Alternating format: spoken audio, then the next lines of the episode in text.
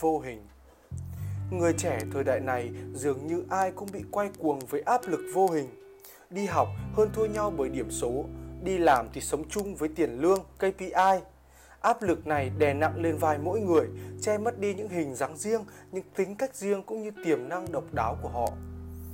Thời còn đi học, một trong những điều mà giới học sinh ám ảnh nhất đó là tâm lý hay so sánh với bạn bè cùng trang lứa của phụ huynh những câu nói, tại sao con nhà người ta học giỏi, còn con mình học tệ thế?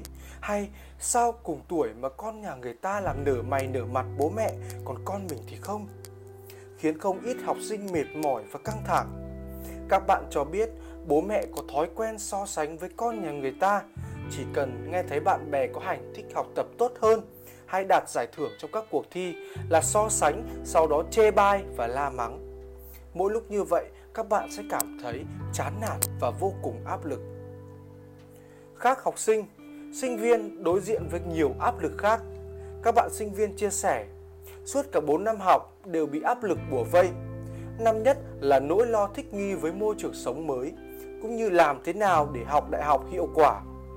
Những năm sau là phải cố gắng để học thật tốt, không bị nợ môn, chạy đua với thời gian để làm khóa luận, làm đồ án. Còn năm cuối cùng áp lực thi tốt nghiệp, tìm việc làm. Không ít sinh viên có lo cơm áo gạo tiền khi ngồi trên ghế giảng đường. Có những hoàn cảnh gia đình khó khăn, phải tự bươn trải kiếm sống, làm thêm kiếm tiền để đóng học phí đỡ đần bố mẹ ở quê. Cũng theo nhiều sinh viên, áp lực càng thêm áp lực khi mà họ sống xa nhà, một mình đối diện với mọi khó khăn trong cuộc sống. Và khi đã ra trường, người trẻ lại phải đối diện với vô số áp lực khác tiêu chí, có khả năng chịu đựng áp lực hay có tinh thần trách nhiệm cao và luôn sẵn sàng cho công việc đang là một tiêu chí quan trọng. Ngày càng nhiều vị trí việc làm trong các bản tin tuyển dụng. Người ta bắt đầu xem đó là một loại kỹ năng mềm và có các bài viết hướng dẫn, các khóa học dạy nhau cách chịu đựng áp lực.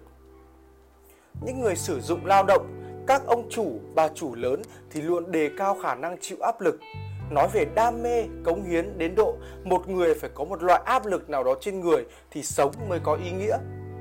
Và người càng chịu được nhiều áp lực thì càng đáng để nể trọng hơn.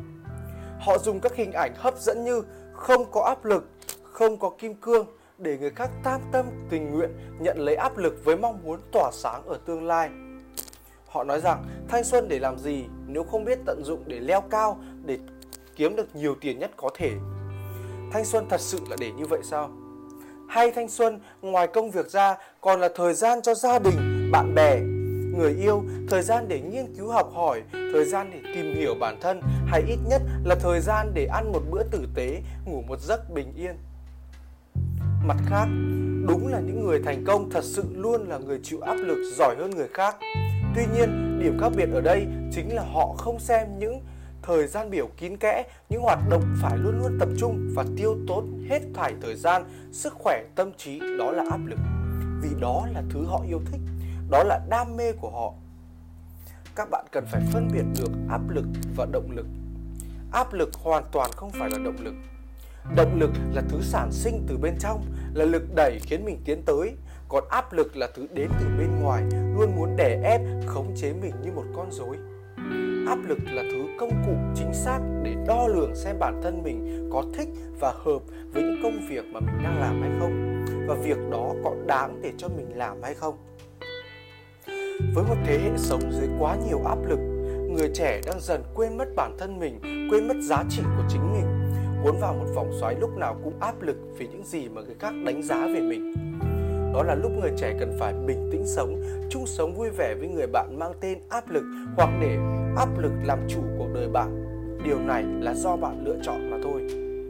Áp lực một mặt là giúp chúng ta rèn luyện bản thân. Sao không đối mặt và thích nghi với áp lực, biến áp lực thành động lực thực hiện mục tiêu, giấc mơ của bản thân? Mà khi áp lực đang đè nặng lên vai của mỗi chúng ta, điều mà các bạn trẻ hay, chúng ta cần là luôn giữ cho mình một trái tim nóng và một cái đầu lạnh để vượt qua tim nóng là để đủ sức mạnh đối mặt với những áp lực mỗi ngày. Còn đầu lạnh để không quên mục tiêu, giấc mơ của bản thân là gì? Biết mình đang làm gì, chúng ta đang sống vì mục đích gì? Và thông điệp đầu lạnh tim nóng nghe có vẻ trừu tượng, nhưng đó chính là kim chỉ nam để nhiều người trẻ đối mặt với áp lực, để theo đuổi đam mê. Tại sao phải chọn con tim hay là nghe lý trí? Khi mà chúng ta hoàn toàn có thể tìm ra một công thức khiến cả con tim và lý trí đều hài lòng bài podcast trên có những nội dung từ báo Thanh niên kênh 14 bài viết của bạn Huỳnh Nhất Bảo và đây là bài postcard đầu tiên kênh mình đăng tải hy vọng các bạn sẽ thích bài này và đừng quên like và subscribe và nếu các bạn còn thích những nội dung như trên, hãy truy cập vào fanpage Hello Talk ở trên Facebook và mình là Mạnh. Xin chào và tạm biệt các bạn.